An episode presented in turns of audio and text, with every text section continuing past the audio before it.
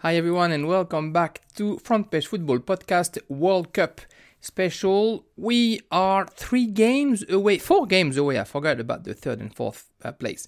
Four games away from the end of that World Cup, and what a quarterfinals it has been. Of course, in Australia, we've moved on pretty quickly from the World Cup with. Uh, we'll say a controversial announcement yesterday by the APL. It's Tuesday as I'm recording um, this podcast.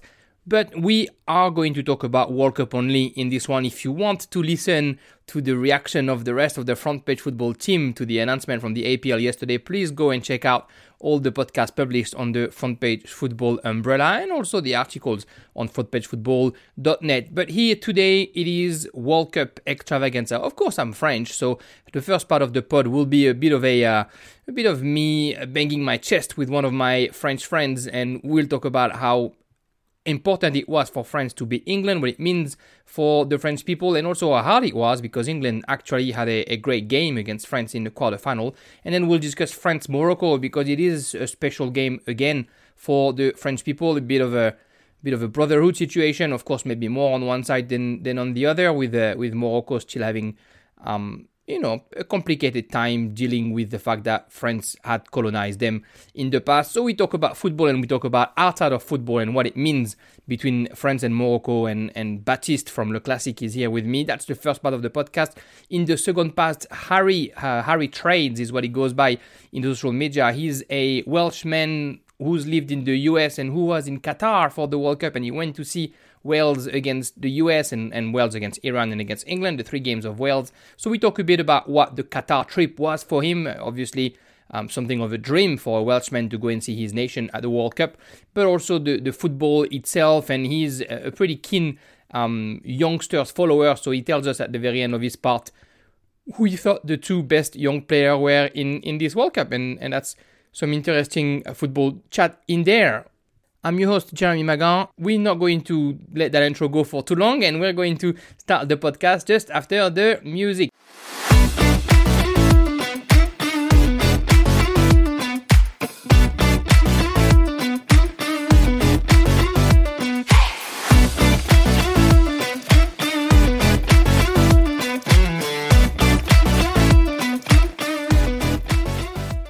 Kind of want to start this podcast with the, the French anthem. Uh, I'm here with Baptiste uh, from Le Classique. I know all the World Cup podcasts have, have been quite neutral, but but you know it's not every day that you beat England in mm. the quarterfinal of the World Cup. Baptiste, thank you for coming back on the show, of course, and, and welcome to this World Cup um, special edition.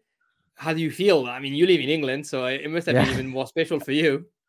I mean, what an absolute pleasure to a to be here and b to be celebrating a win against against the English. But uh, no, I mean, all yeah, all, all kidding aside, it's uh, it's obviously a, a big cultural, historical, fun rivalry in most cases, and um, yeah, it was uh, you know a hard fought win and uh, exciting match. I think probably the best game of the quarterfinals, the most even game, and uh, and the result went our way, which is obviously very very sweet. And as a frenchman i'm enjoying the uh, unraveling of the public opinion that, that, that follows straight from a from a defeat at the world cup. But um yeah that was uh that was a real test. That that was a that was a great game honestly. We celebrate now but i think at the Ooh. at the final whistle it's yeah, he was relief i think for uh, for french fans. Eight minutes Yeah, eight minutes to be. I was telling my friend, I was I was texting uh Russ Gibbs who's, who's been on the show, and I was like, oh, seeing what this ref has done all the whole game, there's yeah. going to be a minute and a half of enjoying time only. Um, yeah. and and then you know the all eight minutes. But uh, yeah, I was. I think it was a sigh of relief. I, I think you know, and I think you you, you feel the same way. Um, England played almost the perfect game. Mm. Not much that not much else that I could have done to try and beat France. You got two penalties, could have been a third one. You got that header on on the post. I think Saka and Walker uh, were impressive on their right side. Mm. Henderson mm. defended well. Um, I think they almost had France, you know, figured out, and and then France is just somehow too good. Yeah, it's all about moments.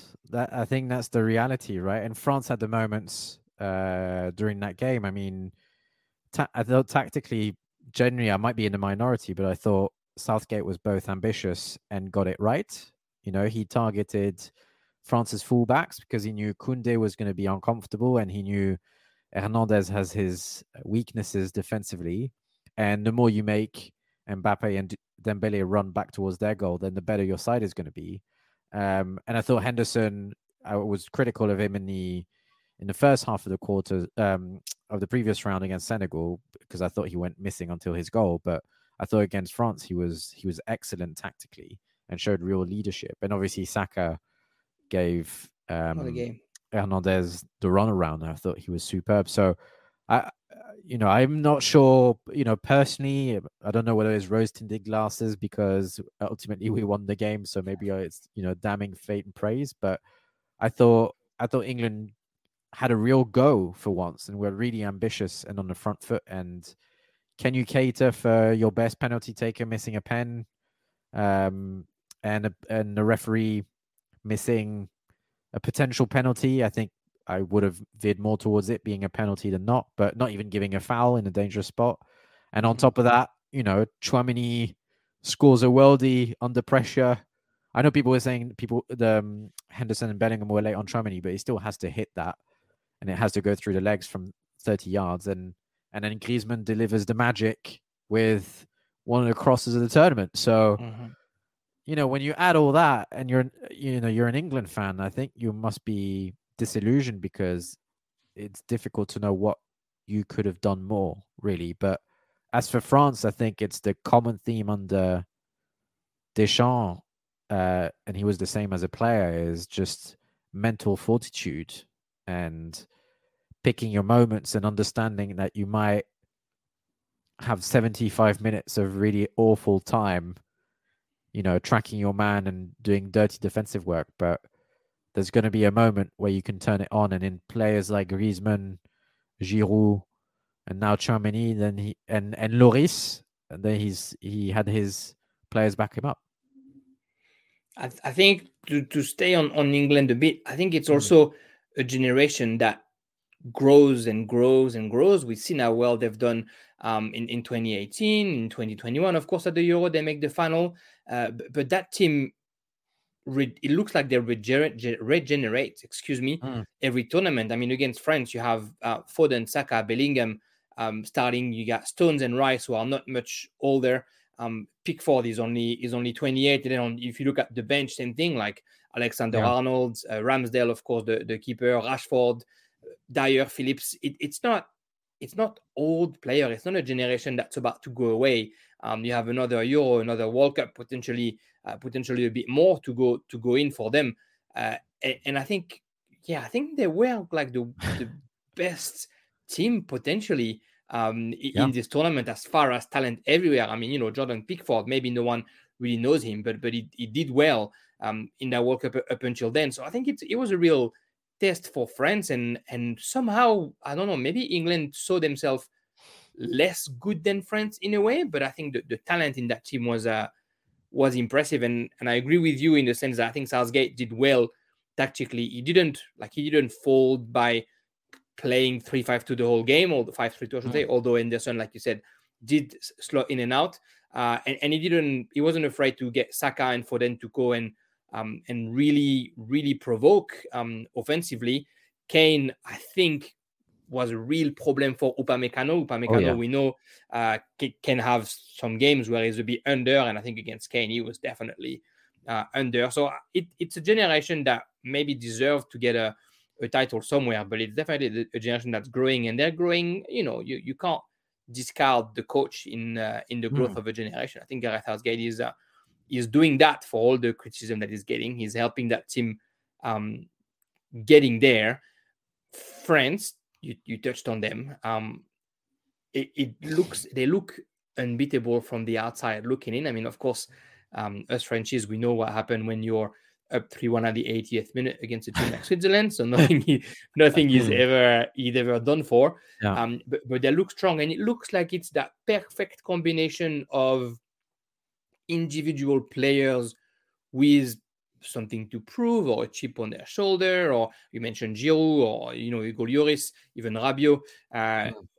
and and some individual players who are trying to put themselves into the form of their career or into what's going on in their life. So Mbappe, Tchouameni, who's trying to say that he can be the worthy number six or eight uh, of, of, the of the team. Upamecano, Theo Hernandez trying to hmm. not live in the shadow of his brother, and and a group that lives very well together and that fights for each other and that doesn't have at least from the outside, don't look like they don't have any ego. I mean, I don't remember the last time I saw Ousmane Dembele actually defending, and he's doing quite a bit of that um, yeah. this year. And and again, you know, same con- same statement as for England.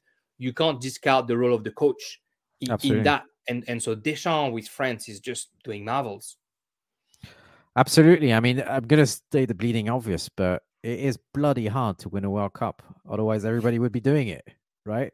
And if you just if you just amassed eleven great players, you'd win every World Cup, and that's just never been the case. And there's also very rarely been a case where maybe the best team wins the World Cup, as in in terms of the quality of of its play. Because if you look at 2018, Belgium were probably the most free flowing sides. Mm-hmm. They didn't win it, obviously. Um, and I think if you look back at France specifically, 1998 was a horribly defensive side that basically was relying on Djorkaeff and Zidane to try and create something out of nothing. Was playing with three defensive midfielders, so it's it's very difficult, and it's a privilege to win a World Cup. It's not it's not something that's given to you or that you are entitled to just because you have some very good players. And I think to a lesser degree, I think Southgate has put that into his side. I think there's a humility there and a, and a team spirit that is bodes really well for for England uh, just over the last few competitions and going forward. But it's clear that Deschamps is, with all due respect to Southgate, is like a level above in terms of being a mentality monster, effectively. And I think you can tell that by various things. One is the camp, like you said, the camp lives well, and I think we have had question marks during Deschamps' time, especially around Benzema and how he was received in the team and you know Euro 2020 was it was it a great tournament etc. But I think that was overblown. Frankly, it was more a question of footballing fit than personalities. But throughout Deschamps' time, the players have been so willing to put in a shift for them. I mean, Griezmann, since he's been playing for France, has always run his socks off, and they've been ready to really be defensive when needs be and to play with their backs against the wall. We remember Belgium 2018 again in the semi final where we were terrible to watch, but who who cares? Once you've won a World Cup, no one cares how you played. So uh, that's the first point, and then I think the second point is the coaching, right? And Deschamps puts responsibility on responsibilities on his players, and we saw that on Saturday when he looked at his squad and said, "I'm going to go with those guys. They're fit, they're ready, They've got the experience. They've got the nous. They're going to get back into the game by themselves. They've been there before and didn't make any real subs.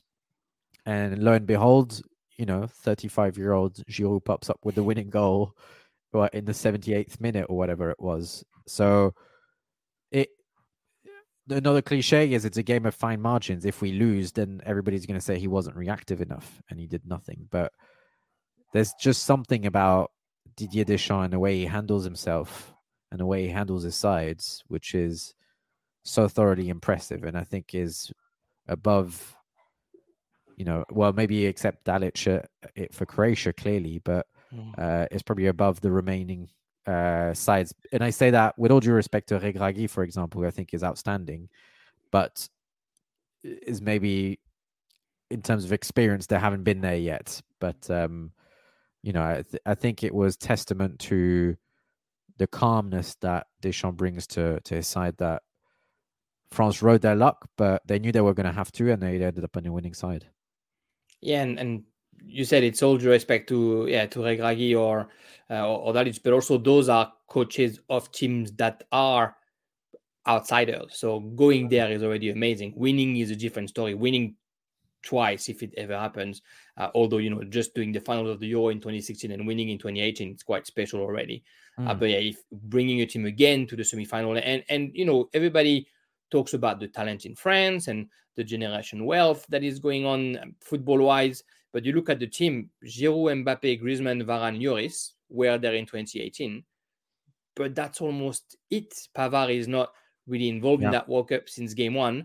Uh, and then the rest of the starting 11, Rabiot, Tchouameni, Dembele, Koundé, Upamecano, Theo Hernandez weren't here. The bench, Disasi, Guendouzi, uh, Kolo Fofana, Veretout, Saliba, Konate, Kamavinga, Thuram, yeah. nowhere to be seen in 2018 as well. So, you know, sure, Deschamps had a few people that he can lean on, mm. the, the, five that I've mentioned, uh, but he also had to rebuild the group to to reteach the group how to live, how to win, how to approach a World Cup in in very different circumstances. You don't have the month pre World Cup yeah. this year in, in Qatar, and you have some players that are in, in better form with all the injuries that we've mentioned. So yeah, he he takes yeah he takes some very special skills, I think, to to to get to where to where they get. If we talk about individuals in that team, you mentioned you know the the the, the selflessness of of Griezmann and and the ever so sacrificing uh, work that he's doing. Is almost the number six now, and, and he's everywhere on the pitch. I think mm. Rabiot is slowly emerging. I think who we can't go past though is Mbappe. Remove the game against England, I'd say almost because he didn't score. You know, if you only look at that, but he focuses four players on himself almost every time he has the ball. And and and again, like he was involved in 2018, winning mm. the World Cup. Um, he's he's he's still a kid. He's 23 years yeah. old. Um, he's scored what six goals already in in this World Cup, five goals. Um, in in 2022, yeah, five. yeah. five in 2022. He the maturity of a kid who's only 23 years old and who has almost a team and the World Cup on his shoulders is uh, is, is mind blowing. Look, at the top of my head, I'm going to throw three names: Pele, Maradona, and Ronaldo. Those yeah. are the players that were very young, had a huge weight on their shoulders, and delivered. And Ronaldo, you can say he missed 98 final, but he was still good in in 98 and then delivered in 2002 against all odds, right? Maradona 82 86 and Pele, you know, famously 58, 62, right? So he, we're talking about that sort of category of players. He's only 23, um, and he might, without wanting to get carried away. I mean, even if, as we stand now, he's won a World Cup and is in the semi-final of his second World Cup, and in both cases, I mean, you might say he's playing in a more favored position than what he's played before, and he's not really a number nine, and he's sort of an in between nine and striker, right? He's probably a, a, nine that likes to gravitate around a pivot man, which is why you know Giroud is great and why he's you know hashtag pivot in Liga this year. But you know he played he played in 2018 on the right wing, not his not his favorite position. He's obviously played this year in a slightly hybrid role. He's also got a to his name. Sure, his work isn't defensive work isn't necessarily the best, but I always wonder eh, you know, with Mbappe and no, you know, and seeing the smarts of Deschamps, I always wonder where whether he's kind of treated like Messi for Argentina is. Mm-hmm. You know, you're you're the man of the moment. You, go create me that moment. Sure, you're not going to track back, but that's what Rabiot's here for, to to cover Hernandez. You're here to create that moment that I might need when we're under the cosh and you know, all of a sudden you take on Kyle Walker, who actually had an excellent game, but all of a sudden you take on Kyle, Kyle Walker in a sprint over 30 meters and you win us a corner you know so um I, i'd like to know what the instructions are for for mbappe but there's no denying you know there's no denying his impact but i think also to the point that you were making about Deschamps more you know more broadly in players who've stepped up i think some of those players have a relatively checkered history with Deschamps you know Dembele famously played the first game in 2018 was dropped straight away after that because his attitude wasn't great and he was not following instructions. And he himself said at the start of this World Cup that was a huge lesson for him. And that once he came back, he had to go through a little struggle to get back. And once he got back, he knew what he needed to produce. You know, Rabiot has had a very difficult time with the France squad, where you know he was on the he was part of the players Reserves. on the on, in the reserves and basically said in 2018, yes, screw that, I'm not turning up uh, if I'm called. And um, and you look at players like Jules Koundé, who I'm not sure, I think deserves a lot of credit mentally for his last game because I thought he was very very solid. But I'm not sure he's enjoying, much like Pavard in, in 2018. I'm not sure he's enjoying playing on the right, and yet. Mm-hmm. And yet they turn up, they have their backs against the wall, and they, you know, they deliver. So it's um there's there's there's cohesion, there's uh, a willingness to work as a as a unit and to work for the manager. There's trust in the manager, and then on top of that, you've got the one and only Kylian Mbappe, who it's about who it's about time. Here, you know, I think we've been banging on the drum about how great he is, and it was it's been fun seeing people swallow their sort of Liga as a farmers league, and he never delivers kind of language. You know, it's uh, yeah. Enjoy that Miss Rashford free kick at the end of the game, guys, and you know we'll, we'll see him in the semis. one for the one for the English. Well, the, yeah. the semi the semi is going there. Uh, France France against Morocco from uh, from the outside, it's just two brothers playing against each other. From the inside, we know obviously the the rivalry that exists historically, politically, um, in football as well, and all the stories of um, players with double nationality, etc. Um, it's a bit of a big deal, isn't it? Yeah. in uh, in France, having those two teams playing in uh, in the semifinal of the World Cup. Absolutely, it is a massive deal, and it should be an absolute cause for celebration. Uh, I think, and uh, uh, the potential for also France to asking itself a lot of long, hard questions without wanting to delve into something overly deep, controversial, or sad. But there's a, if I'm going to say there's a checkered history with Morocco, I think I'd be massively undermining what France as a colonial power did to to the people there and did to to the North African region in, as one of many regions that, that France um, committed a lot of crimes against as a colonial power. Um, you know that region in particular um, suffered a lot, and it's about time that it should be a cause of celebration as well, because not only because we owe these people a lot and a lot of apology, um, but also because it's an underrepresented, underappreciated part of our culture, the Moroccan culture and the North African culture.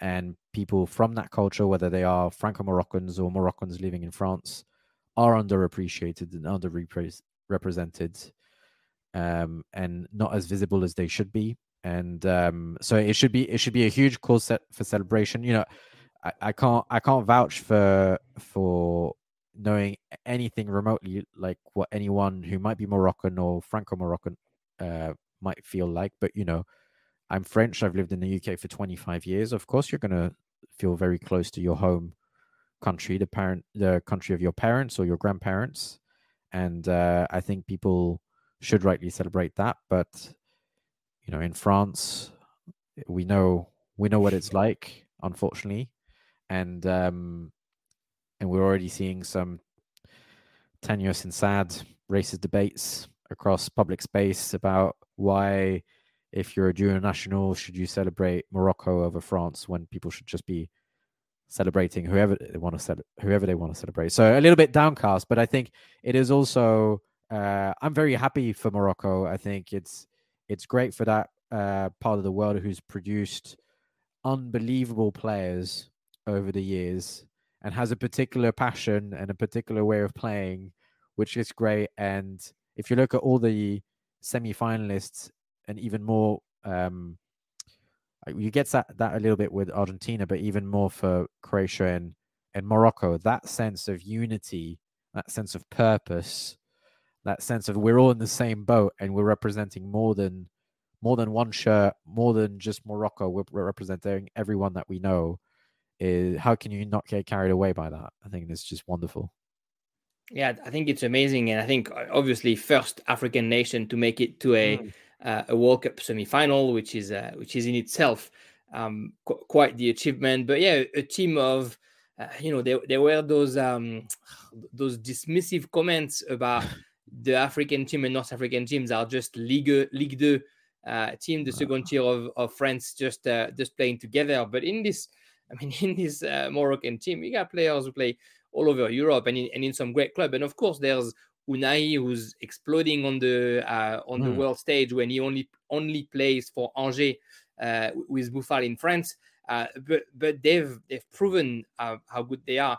Uh, yeah, I, I, agree with you. You know, it's a it's definitely a going to be a particular week back, back mm. in hmm. France because uh, my my sister-in-law is Moroccan and she was she was saying you know she's so happy when Morocco beats Portugal, and then when France wins and she knows it's France against Morocco, one of her first feeling was we're not going to be able to celebrate. You know, win or lose, we're going to hear mm. things that we don't want to hear, and it is it is what the French society has become, unfortunately, and hopefully, hopefully, we are only one more generation uh, of uh, and getting rid of of this weird feeling. Um, but yeah, it's it's great that they can do this. It's amazing that there are people in France who actually support Morocco.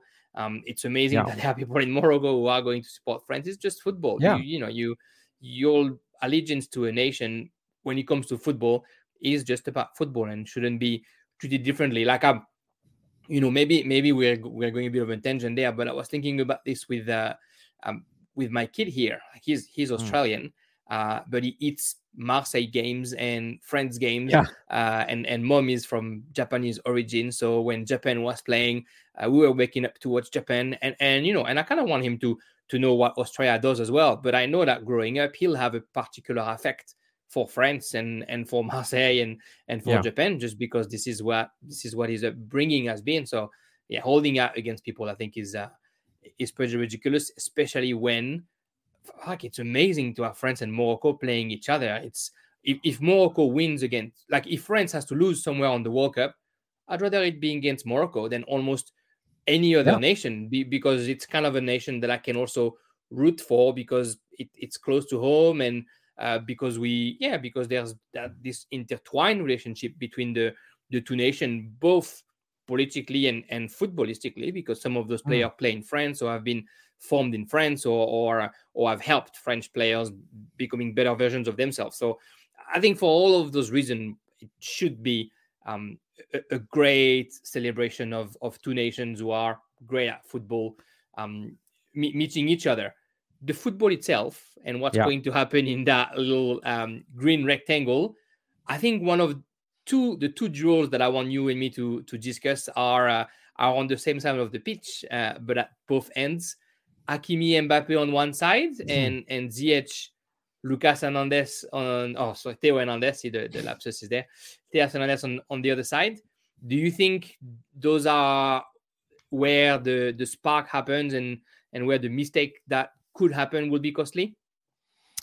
Yeah I think so. I mean they're you know for the reasons you've set out that's clearly the side of the pitch that people are going to pay attention to. I mean uh, Hakimi has been really impressive defensively, actually, considering he's always been seen more as a really powerful, um, incredible attacking wing back rather than the fullback. And he, you know, for club, for example, he's looked very uncomfortable in the back four rather than the back five. Um, for Morocco, he's looked very determined to defend very solidly. I think, you know, again, instructions and you know the sense of purpose also helps when you know that you've got a stronger attachment to your you know to your colleague who's playing right in front of you and to your right center back rather than you know dare I say it Marquinhos and you know Messi or whoever's playing in front of him for for for PSG right? So I've been pleasantly surprised. Obviously he's facing the biggest test of the World Cup on his on his side with Mbappe and you know, at the at the other end, Ziyech has looked very impressive, has looked very comfortable, has also tracked back a lot more than what we've seen him in club football. And Theo Hernandez, we've seen his weaknesses; they've always been flagged. We've always known that he's great going forward, although he had appeared a bit more disciplined until, you know, the World Cup stupidest foul at the weekend. Uh, so it's it's going to be very exciting. But uh, you know, I think it's similar to you know, similar to against the England game, I think we're I'm looking forward to seeing the other side of the pitch, which is you know Dembele against uh, Mazraoui, right? Mm-hmm. And uh, Mazraoui's looked looked awesome.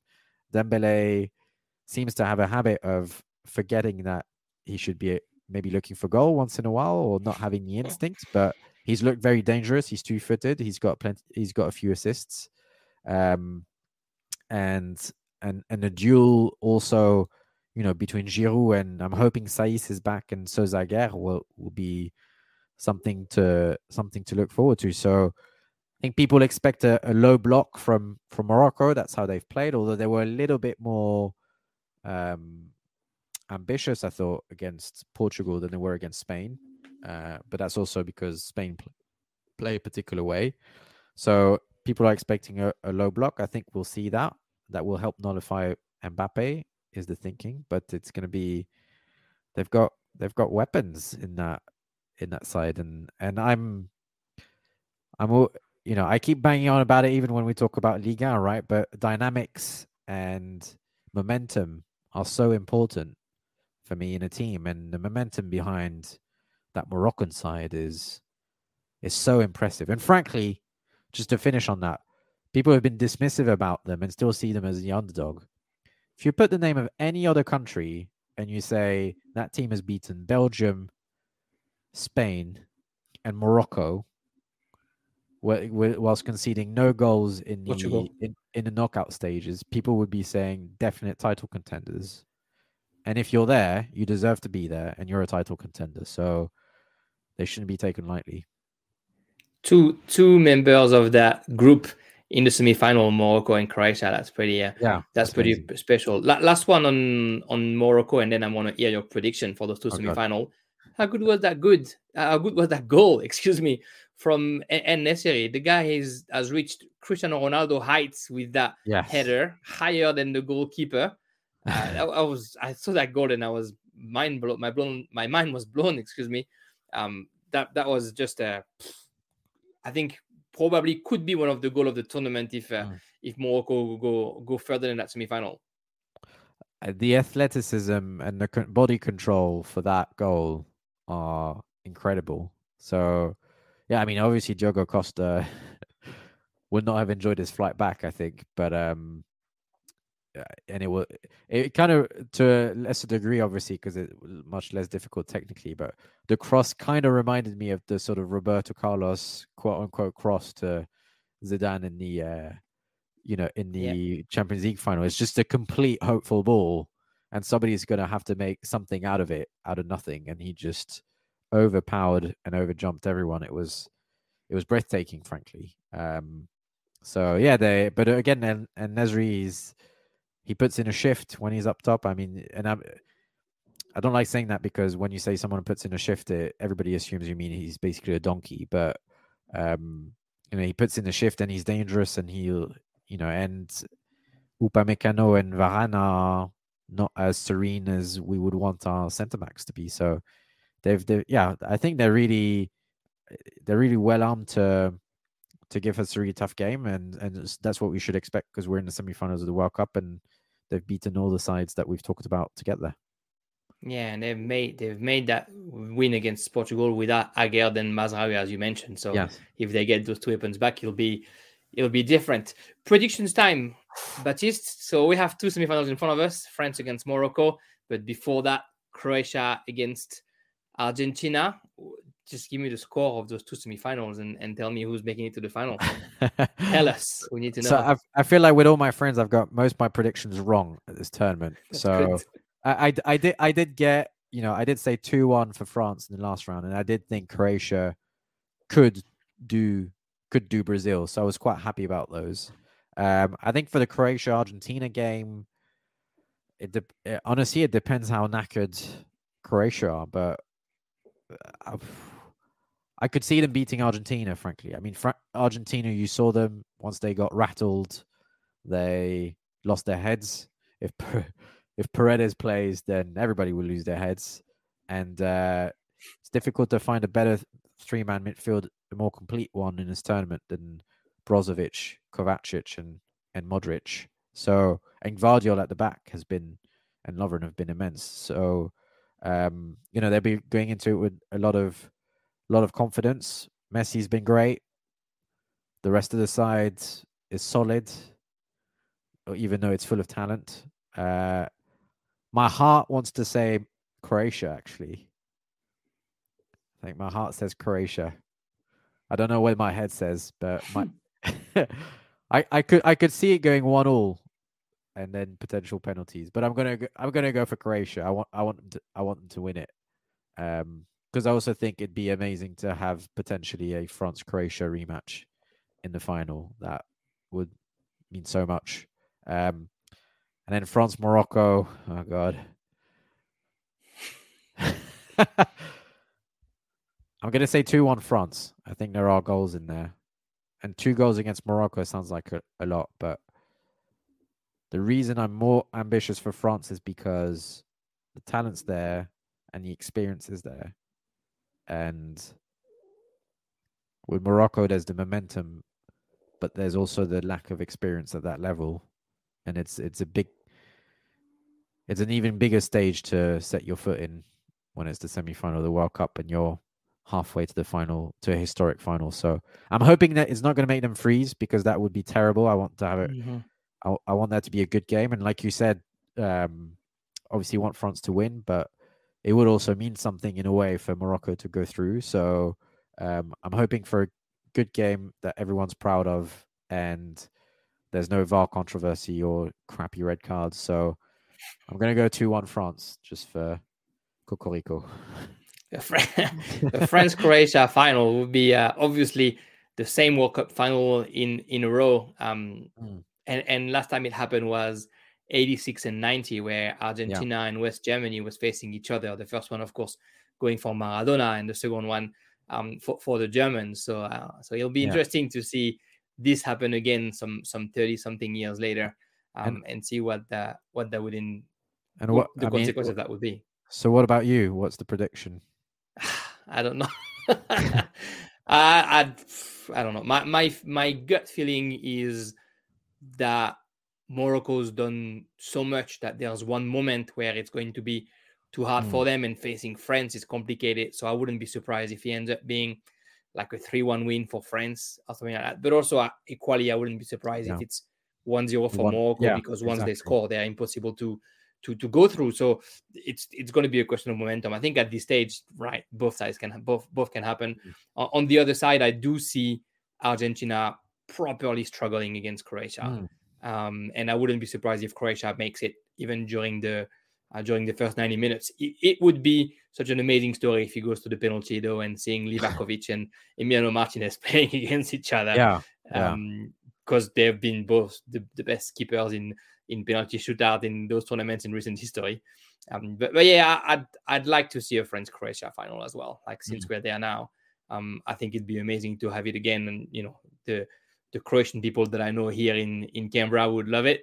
Um, if we can have it again and have France winning, then you know my my year finishes on the on the best note. Uh, but let's see, let's see if it does happen that way. For now, I just want, just like you, a a great set of semifinals, a very great France Morocco semifinal where everybody walks out happy, whatever whatever that means, um, and um, and hopefully that means that we can just talk about football after yes. it and uh, and focus on the final.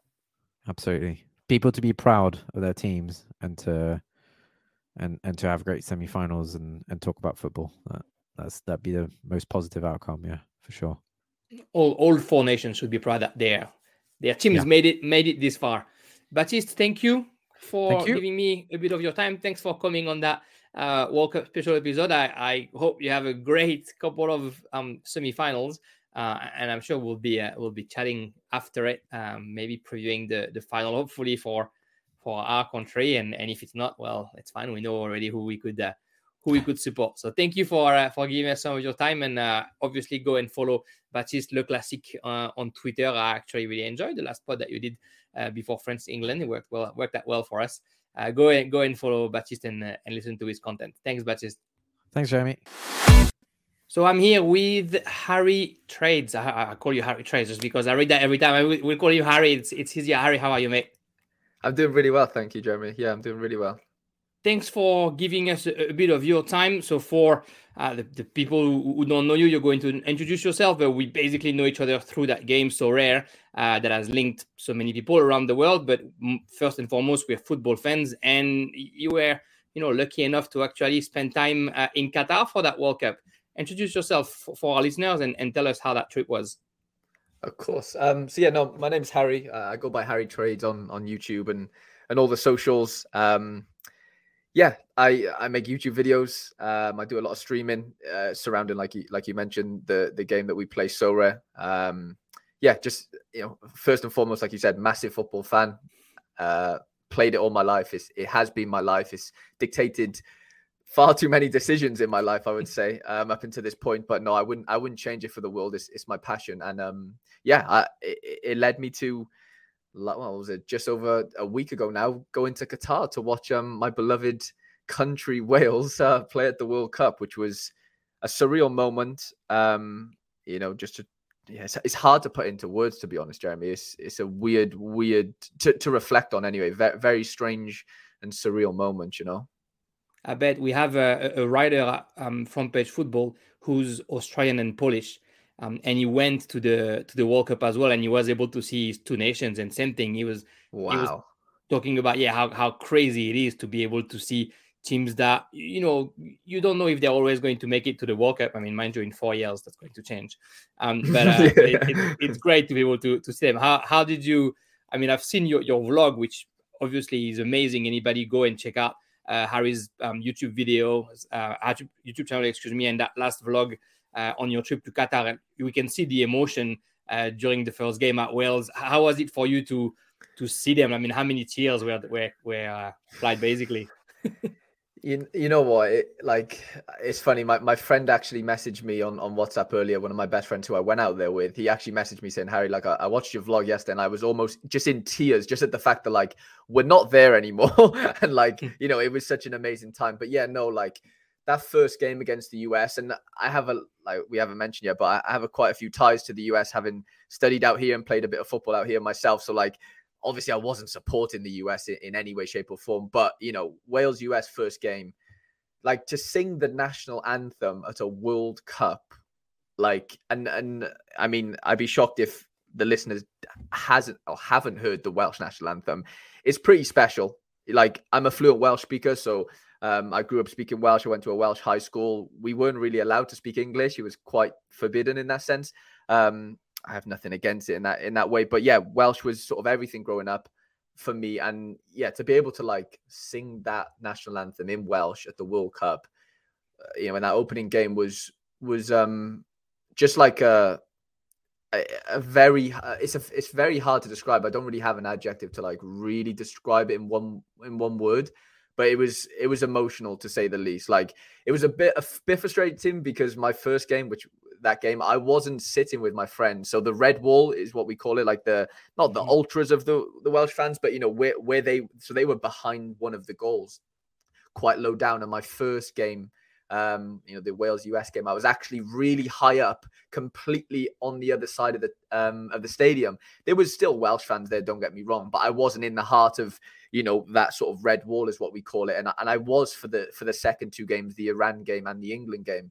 Um, so yeah, like obviously Bale scores that goal to, to equalize. I'm, I'm obviously celebrating. I'm, I'm ecstatic. You can see it on the vlog, but I just think like if I was inside the the, the Welsh, you know what I'm saying? Because Bale scored the same side as them as yeah, well, which would have been oh insane. And uh, unfortunately, I didn't get to celebrate another goal um, at the World mm. Cup.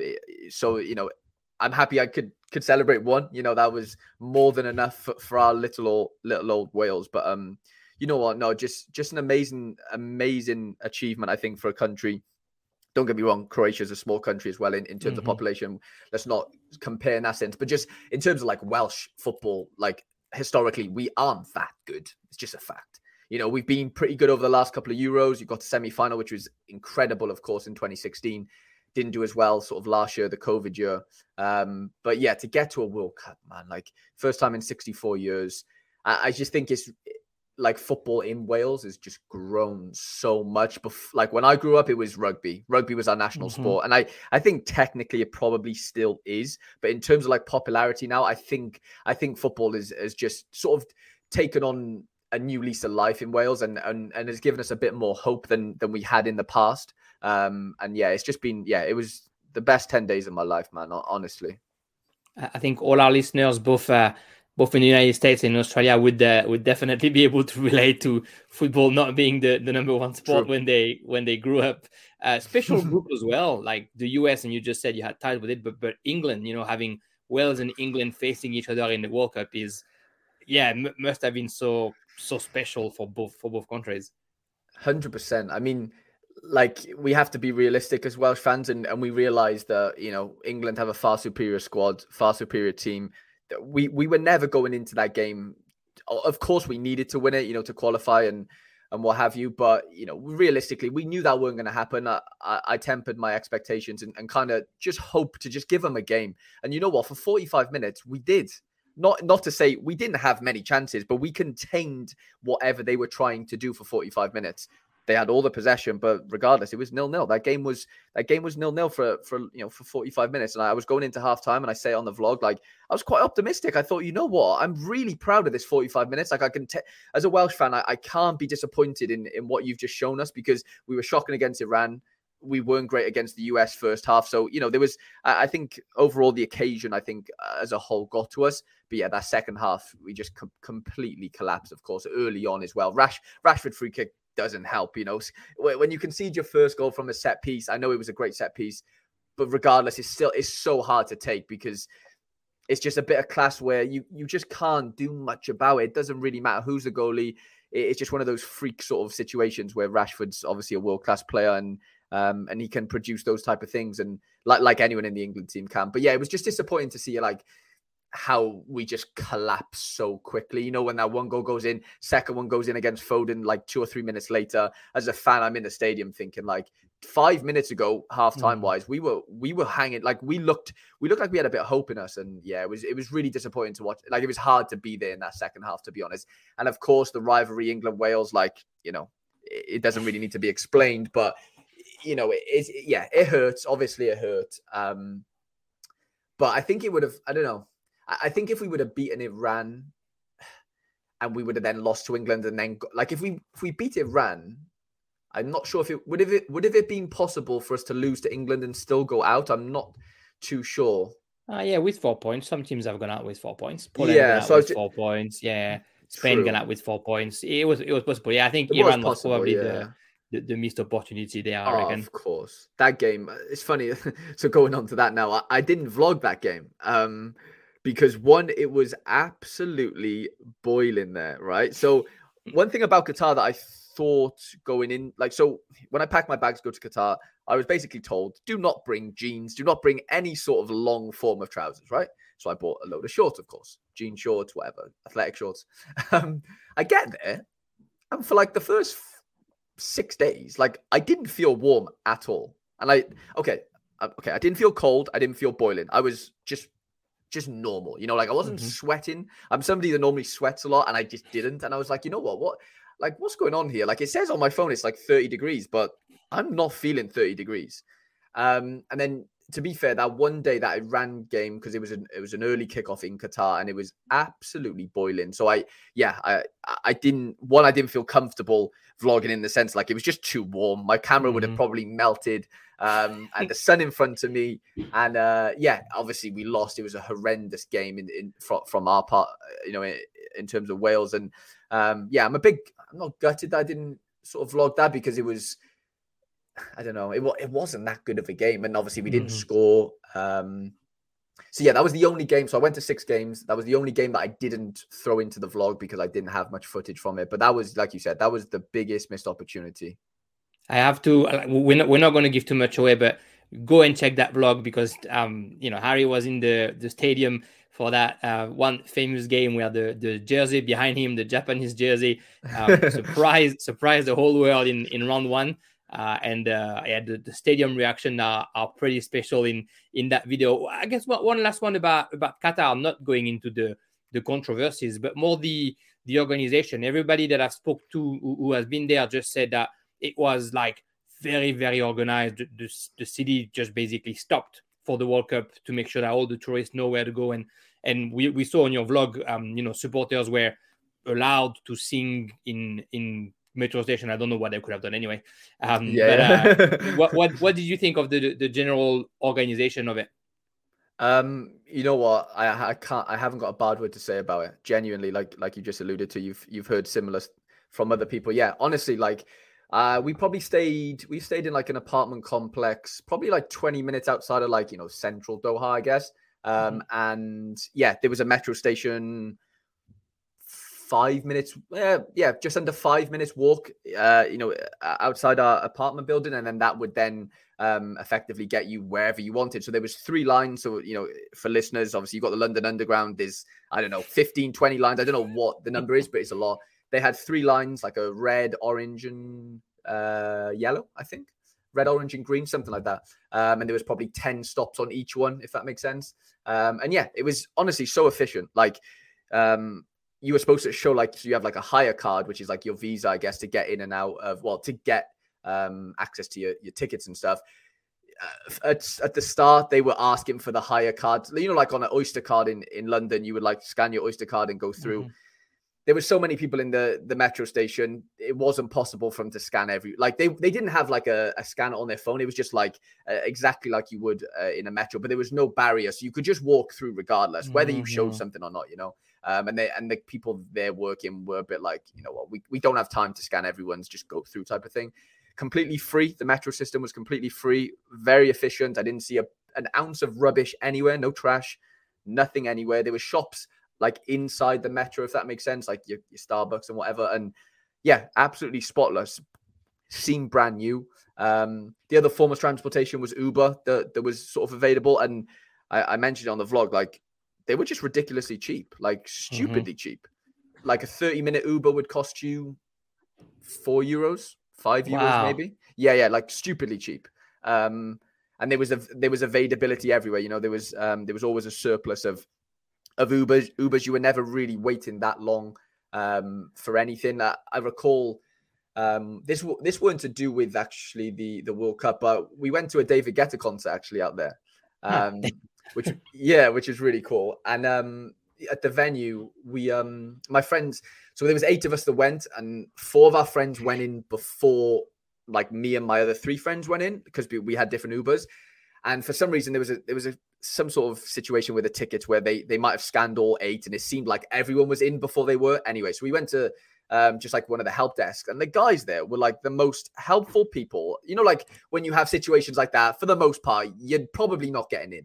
Yeah, but it, it was just like honestly, my friends were like, guys, like I, am not like used to like having such a nice and easy, efficient conversation, and and and you guys actually like getting down to the sort of uh, the issue of the problem and stuff. And yeah, that was amazing. Obviously, we got in and everything was fine. But yeah, no, for the most part, all, all I experienced was was efficiency. Even in the stadiums, um, like yeah, they were they were the only the only the only part. I mean, there wasn't as efficient as probably it could be. Was after the games, obviously, you've got forty thousand plus people wanting to mm-hmm. get home. Obviously, a lot of these stadiums are in the middle of nowhere. um, there's some that are connected to malls, so you could maybe go to the well, we did a few times, go to the mall and just like camp out there for a little bit until you know the traffic dies down in terms of like foot traffic.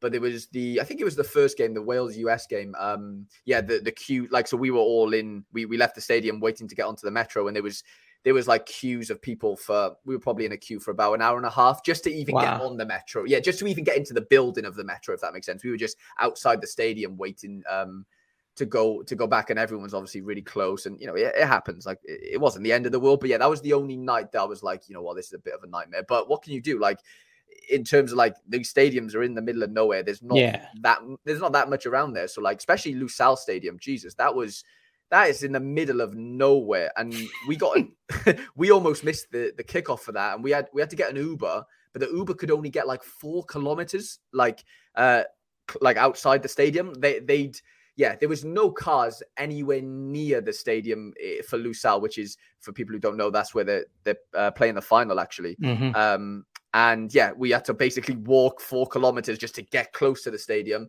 We ended up getting the metro home, which was fine. Um, surprisingly, yeah. So yeah, we actually left like five minutes early in that game. That, that's what we ended up having to do. We probably have to leave most games like five minutes early just to just to beat the rush, you know. Yeah. Because um, I we I was with one friend who had had a broken leg. He didn't break it out there, but he was in a cast. Um, so we were kind of um, you know, we didn't want him to be around too many yeah, people and plan. trampled yeah. on or whatever. Yeah. So that was the only reason why we'd leave a couple minutes early sometimes. But for the most part, no, honestly, I'm sorry if that was a long winded uh, answer. But yeah, for the most part, stu- stupidly efficient. Like I can't, I can't tell you one thing that weren't. No, no, it's good to hear. I, I, we're always curious about you know how those World Cups are organized, and yeah, we know it. Like I said, we know the controversy surrounding this one already. Uh, so, yeah. so seeing how they how they managed despite uh, it, it, was interesting. I think no one talks about it yet, but in four years we'll just have the exact same controversy about something else, whether it's travel or yeah. having the World Cup in in like two big continents almost. Uh, anyway, let's talk about football. Let's talk about what happens um, recently, the the quarterfinal and then the the semi-final coming in. So of course, in the in the first part, we dissected France um, quite a bit, but there was um, other games. There was Croatia who who surprised the whole world, beating Brazil. Morocco decided to imitate them, getting Portugal out. Morocco, who's only conceded once this World Cup, and he wasn't on goal. Uh, and Argentina, Netherlands, who was a heated game, as heated as it gets. Uh, and Argentina, who, who, scared themselves and then made it to the semi-final uh, at the penalties what, what was one of the game like the quarterfinal that shocked you the most? I guess I think all three results were were surprising in their own right. Hundred percent.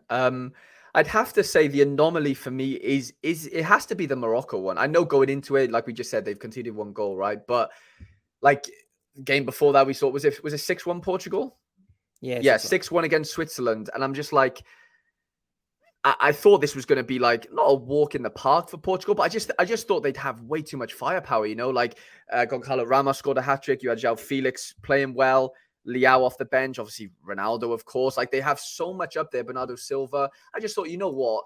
Although I can see Morocco giving everything they've got because they just seem so passionate, they're, they're very athletic and they're very resolute as a team. I, I just thought, you know, you know when you know when that like that type of like Simeone tactic of like just just absorbing pressure so much. Eventually, you end up conceding, and I I I, I thought it would happen, but Jesus Christ, that Morocco team. Uh, honestly, I've never seen togetherness and like a will to win for a country, for a nation, as as they are performing. it's it's actually like yeah, it's really shocked me. They were in a tough group to start off as well. They were in the group of death for me personally. Like what was it Belgium, Croatia. Canada, mm-hmm. okay, and then obviously Morocco. You would never have thought that Morocco would come out of there in the best form and and, and in a semi-final of a World Cup. First time that we have an African team in a semi-final of the World Cup. Uh, and yeah, you mentioned it. You, you talked about it before with Wales and England. When you have such wealth of talent against you, it's going to be a free kick. It's going to be a corner kick. Something is going to get in. And Portugal showed how they could score. I think I don't. I'm not saying Morocco got away with one there, but I think I don't know. Portugal maybe got into their own heads uh, and maybe took it, you know, thinking that it's easier to beat Morocco than it was Switzerland because Switzerland was supposed to be that defensive squad that is that is unbreakable. Uh, mm-hmm. and, and, maybe that's where again, but yeah, seeing seeing Morocco in uh, in the semis is uh is, is is so so special. What did you think of that that picture that went around the world after the uh, Argentina Netherlands game and and the Argentinians taunting the the Dutch after the the last penalty is scored?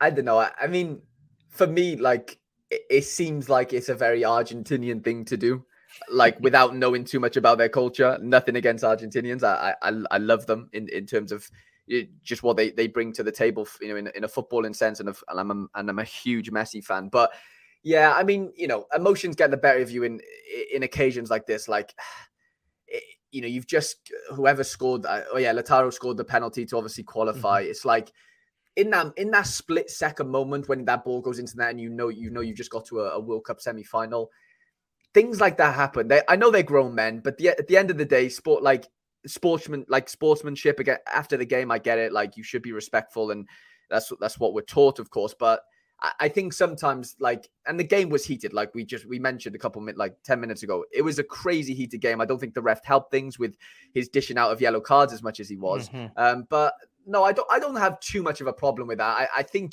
I think that bite is what makes Argentina Argentina. You know, they they have that you know South American grit and and that kind of. I kind of rate it. Like I, I do like that. Don't get me wrong. I'm all for respect as well, of course. But no, it's not something that I put it this way. I'm not shocked that the Argentinians did that. It is probably the best way to describe it.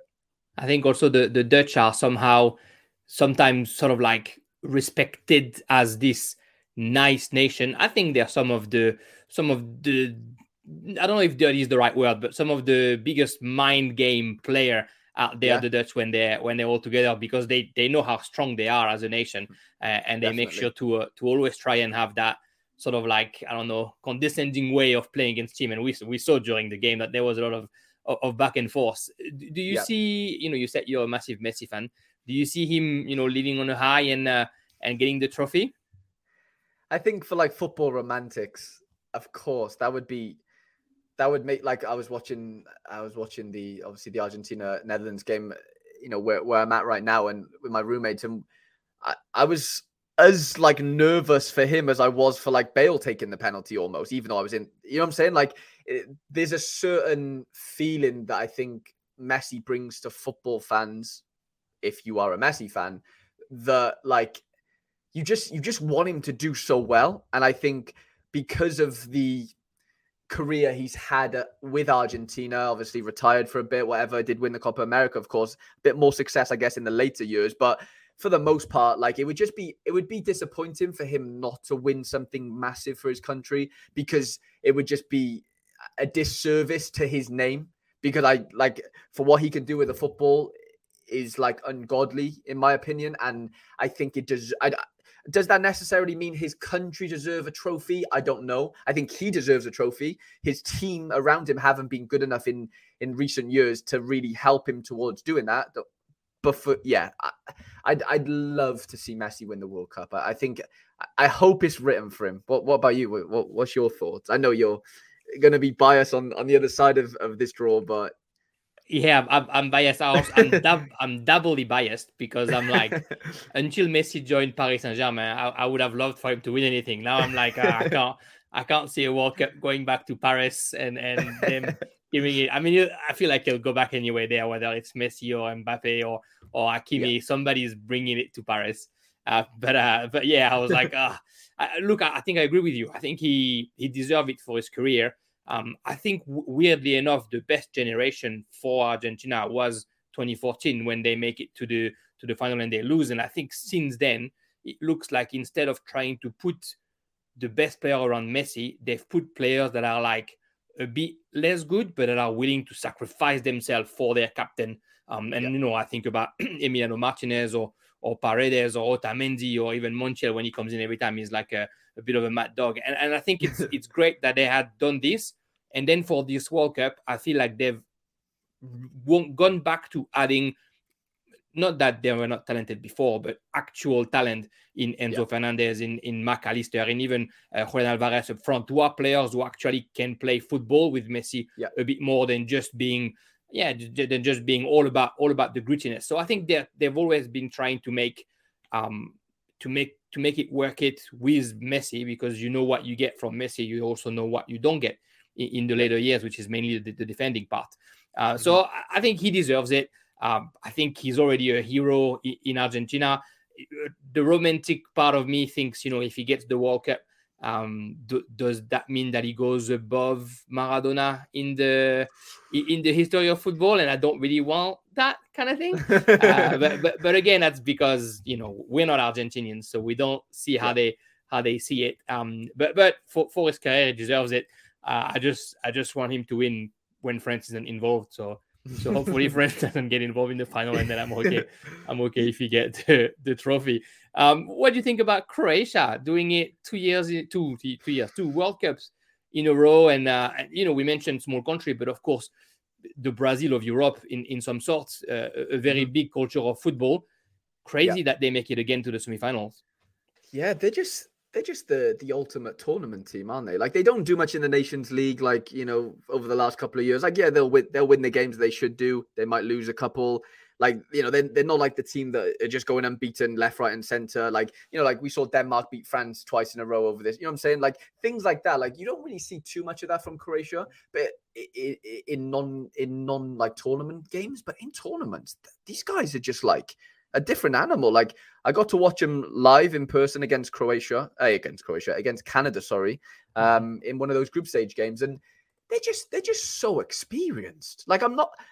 I'm not looking at anyone of their players and going, wow, that guy's got blistering pace or that guy's got, you know, um, immense whatever. Like, I'm just looking at a team of boys who just know each other inside out, similar to like the Morocco side of things, but, you know, led by a captain in Luka Modric who's a Rolls Royce, if we can put it like lightly. Like the, the guy is um or has been an absolute um gift to football outside of being like you know the bet. I know he won the did he he won a Ballon d'Or, didn't he? Yeah, he got a Ballon d'Or. Yeah, yeah. Like outside of that, like you know, he's been he's had a great career, but he was never like always in the conversation of like top one, two, or three players. Obviously, he was always Messi, Ronaldo, and, and whoever, Neymar, because maybe the type of player he is. But just what a, what what a, like an example that he's given, I think, to like the younger players, the Gvardiol, like these guys we're seeing come through in this team.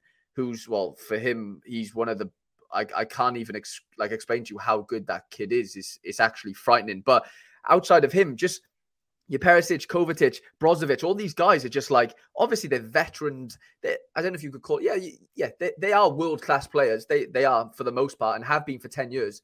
But they just don't seem to like. They just there's just so much fight in them, and I'm just so so impressed with it. Like I don't love watching them play it necessarily, but uh, the way that they get results is just fascinating and. um yeah, they got well, goalkeeper side as well has been phenomenal. Livakovic has been insane for them. Um, so what an asset that is. If you've got an incredible goalkeeper behind the, the 10 players that, that are out there, like, you know, it helps, put it that way. it helps yeah. a lot when he's saving. I think he conceded like one or two penalties or something stupid, wasn't it? Like, it's it's ridiculous, really. And maybe you need a bit of luck. I think in that last game, one Croatia going out at some point. Is that yeah, yeah, yeah. Brazil scores first, and then they uh, they equalize. That's it. So like, that's that was it. I think it was the Lukaku. I seen the tweet. It was like if Lukaku would have scored one of his four chances, um, then Croatia would have been out, and the and the, the tournament's a completely different um different thing. But yeah, no, I, I I do enjoy watching Croatia in parts. There's nobody outside of Modric and Gvardiol that I like. I love watching. Mm-hmm. Um, but mm-hmm. as a team, yeah, what what what they can do as an eleven, uh, obviously bench players as well, is is really really impressive. I, am I'm, I'm gutted that Brazil are out because I like there's a romantic there's a romantic thing around Brazil and, and World Cups. Of course, I have a few Brazilian friends actually in in my team when I when I played in America, and to see them like they're just gutted, you know, because they they really thought that this was probably going to be their year. Um, but yeah, no, no, Croatia, man, like you you, you can all you you have to respect you know, going out there and, and, and, beating Brazil like they did, especially when when Brazil scored like so late as well, is yeah, fascinating. How good's Gvardiol? it's it's hard to put into words because like he's 20 years old. Crazy. And he's built he's built like a Viking. And technically he is and he's left footed as well, which makes things even sweeter because we all know left footed players are a, a, lot a lot rarer than than right-sided players and they just look better i wish i was left-footed um no mate honestly the guy's just like he's playing he's play he's playing as if he's like a 30 year old veteran that's mm-hmm. played at like psg for five years played at i don't know real for five the the kid's showing far too much um like maturity and stuff for a 20 year old is it's it's out it's out of this world i i was lucky enough to watch him play with um, another Sorare uh, content creator, content creator actually Quinny in the Champions League against Celtic um, at Parkhead, and I wasn't like as impressed with him in that game. I, maybe I wasn't like looking out for him as much. Um, but in this World Cup, oh my God, has he stepped up to the plate? Jesus Christ, 20 years old and leading that line at the back. I know Lovren's at, at the back there with, with a lot of experience as well, but Gvardiol is the one that's um, just really sort of stepped forward and like everyone's talking about him. Like my casual friends who watch football now they know about Gvardiol. We know about Gvardiol because of Sorare, and we're we're nerds. We're football nerds, right? We're gonna know about him a long time ago, of course. But no, that my friends are like texting me like Harry, like who's this Gvardiol kid? I'm like, bro, like he's been around for two years, man. I, I, I don't know what I can say. Like he's been doing this for a little while. It's just he's on the world stage now, and, and everyone can get to see it. But I, I understand that. I'm not sort of looking down upon them because of that. But mate, yeah, what what a what a talent and if he doesn't get if he doesn't go to Real Madrid or Chelsea, I know because that that's been rumored in the next sort of well, in maybe in this next transfer window, I'd be mm-hmm. very very shocked, very shocked. Yeah, there'll be a bit of money go, going into to Leipzig again. Even Livakovic, you know, the guy who's spent all his career in in Croatia. Um, you wouldn't be surprised if you see him no. signing somewhere in uh, in either of those. Uh, transfer window J- just because i know that you you have a keen eye for um, young players as well you know, of course, Jude Bellingham has had a another um, throw throwing party in, in that World Cup. Uh, what are some of the youngsters that have impressed you during during that World Cup? Is there one or two names that out there that are that are worth mentioning? Yeah, I mean, I like how you start with Jude. I will sort of touch upon him because like we've mentioned, I obviously was able to watch that England Wales game. Jude Bellingham, honestly, now in that game was like one of the best players I've ever seen live in just terms of like what he can offer as a midfielder. I've, I've again another we said Modric is a Rolls Royce, but but Bellingham has got he's he's actually got everything. Like it's not even I can't think of one part of his game right now that he's lacking in. He's the most for a 19, 20 year old 19, um, yeah. midfielder, 19 years old midfielder. He is the most complete player I've seen in a long, long time. Um, can score goals, can assist goals, can defend, can run box to box, can spray passes if he wants to, can break up play. I've I've just never seen I've never seen anything like it really. Like, you know, I'm I'm only quite young myself, so it's hard for me to like be like, oh well, I remember Modric when he was 19. Like I, mm-hmm. I can't do that unfortunately. So, you know, this is my generation of of like seeing these like wonder kids break through and wow, just just like just what a play and, and a character as well. Like that's one big thing in football. People don't realize half of it like half of football is what you do on the ball, half is what you do off the ball. And and that kid offers so much like both what like in, in both sides of his game. And even like vocally like he's actually a leader. Like he could be the he could be england captain right now if he if like if he wanted to if that makes sense. If he really put himself out there and said lads because i'm just thinking back to when i was a bit younger and you had like older players in the dressing room and stuff. He he seems like at 19 he is that older player and it's just frightening. I, the world honestly is his oyster. He can literally do whatever he likes on a football field. But one less um, no name, I guess, to like I guess most communities in terms of football is um, this. Uh, is it Ona- Ounahi, the Mor- Morocco midfielder? Ounahi, yeah. Ounahi, yeah. So he came on my radar a little bit, um, or, or a lot, I guess, over this um, over this tournament, playing for Angers, who are bottom of the the French league. Angers, right? Angers. Angers, sorry, my French is. Uh... People who listen to Castellin would have heard of Ounahi before. Yeah, definitely. yeah, he's, he's a talent. Bro, yeah, what a player really, really impressed with what he's been doing for that Morocco team. Like the fact that, you know, they sit in a lot, they don't really um, have too much possession, but when they do, it's a counter attack, it's fast. And he's been a big part of anything they do going forward. And and they've needed that because that's where they've got their their counter attack goals and their, their sort of one nillers and and what have you. And yeah, he's been really impressive. I'd be shocked if he doesn't get a lot of interest in him because he looks athletically capable. He looks great on the ball don't really see what what else you really want from from a number eight in terms of what he's offering. Excuse me, I haven't really watched him for Angers, so I can't really speak upon like how he does domestically. But yeah, what a what a way to you know showcase your talent. I mean, 22 years old. He doesn't. He's he's good with Angers, but he's nowhere yeah. as performing as he's been at the World Cup. And there's a bit of. I'm not saying that that that would have happened, but he's I don't know if he was in the starting lineup at first. I mean, Harit okay. gets injured just before the World Cup um, yep. for, for, for Marseille, and and Harit was going to be on the starting lineup for sure. So they yep. had to maybe switch around a couple of things, and then Ounahi finds himself playing. So it's a good like it's a good story from it. And I think in both cases, um, like kudos to the coach for trusting yeah. a player that age in in that in in that World Cup. I mean, sure, Morocco, you could think that the talent pool is a bit sl- smaller but mm-hmm. Gareth Southgate seeing, you know, Jude Bellingham, go ahead, you, you get this. Uh, it's okay if you're not 20 yet. You you can you can show them how good you are. Uh, I was yeah. surprised to see him starting every single game in France. People compared and were like, oh, they got Bellingham, but we have Kamavinga. Yeah, Kamavinga has done it at Rennes, and it's great mm-hmm. in Liga. It's another yeah. story. It's another, uh, you know, it's another piece to, to be able to do it at the World Cup against against teams that are that are that good. So I think, uh, yeah, Bellingham is telling everybody that he's the between him and Mbappe and Haaland, there's going to be that that nice little uh, generation coming up of people fighting for the for the Ballon d'Or. Uh, the the two semifinals, Argentina, Croatia, and France, Morocco, are depending on when this pod is released in, in a few hours and, and in a day. What what are your predictions for those two, Harry? Oh, it's, it's tough because part of me I thinks keep, like I keep those videos and I get them back out after the games. yeah, no, I was just thinking like how crazy would it be if we had the same final as as four I years know. ago? Like that's we're fifty. Like we're very close to that happening. You know, there's a very good possibility that that happens. I mean, you know, obviously Croatia have to get past uh, Argentina, and I wouldn't be very happy because uh, of the Messi factor, like we mentioned mm-hmm. earlier. So the problem is, I wouldn't be surprised if Croatia beat Argentina. They probably don't beat them in 90 minutes. I, I, think they'd probably have to take them to extra time and maybe penalties. I think they they need to nullify Messi. Of course, we like you said, they have brought other um, sort of talented players in that in that Argentina team as well to worry about because you know the the the focus can't always be on Messi. They they need to have other players around him that can do things in in moments. Um, but Croatia, if if anyone's gonna like smash another uh, smash another big team, it's gonna be Croatia. And like, mm-hmm.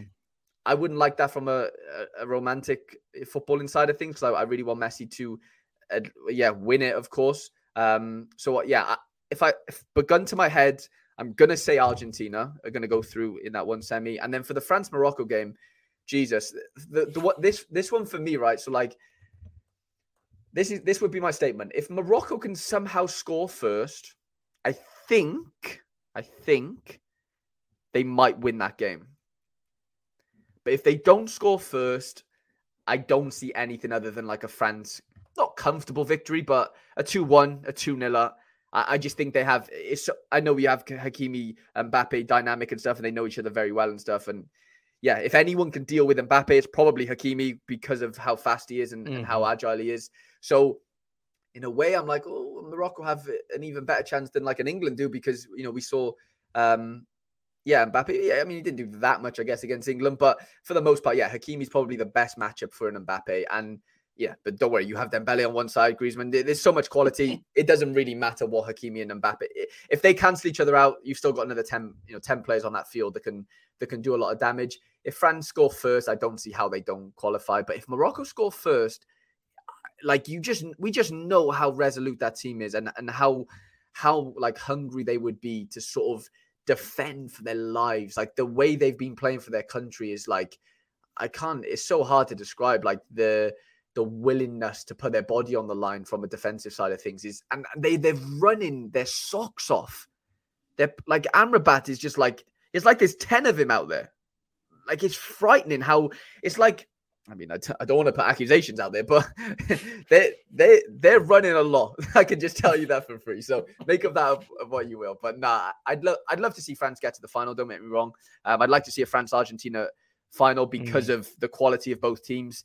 Um, but yeah, it just wouldn't surprise me if one of those Morocco or Croatia sneaks in because we've seen it all all throughout the tournament. The bigger teams, the the teams that should dominate games, have the better players. It doesn't necessarily mean you're going to win a game of football. It's it's a that's why it's a it's a it's an amazing amazing game because there's just so many things that go into it outside of who has the better player. Do you get what I'm saying? Like that doesn't come into the question as much as like people who don't support you know follow football would would think. So yeah, for me, yeah, gun to my head, it it, it is an Argentina France final, but you just never know with these games. Yeah, that's right. They look like the two favorites, but but you never know. We had we had two World Cup final um, in a row being the same was uh, 86 and 90 with uh, West West Germany and Argentina facing each other uh, okay. twice, and and the first one was obviously Maradona's win, and the second one was for West Germany. So maybe it'd be maybe it'd be the same the same case, but I think although that's the only time it ever happened. Uh, we had teams going to finals five, three, four times in a row. It was either Argentina or the Netherlands. But um, mm-hmm. but yeah, it'll be interesting to see a, a, a rematch. But I think everyone sort of think it's going to be France Argentina. Uh, yeah. Or I, for one, hope that's what it is. But, uh, but we'll see. We'll see how, how it goes. Uh, Harry, I mean, thank you so much for for the time and for your insights and for your great uh, analysis of, of, the game and and telling us about your experience uh, in Qatar. Where where can we see? You know, I, I shared a couple of times. Where can you see your blogs? Um, where do we find you on Twitter, Instagram? Tell, tell us all. Yeah, no problem. Um, well, first of all, thank you, thank you for asking me on. Uh, um, yeah, it's an absolute pleasure to to sit down and talk to you. But yeah, no, my my YouTube channel is just called Harry Trades, so T R A D E S um, for that second word. But yeah, on on Twitter you can follow me if you would like to uh, at Harry Trades and then YT, which stands for YouTube.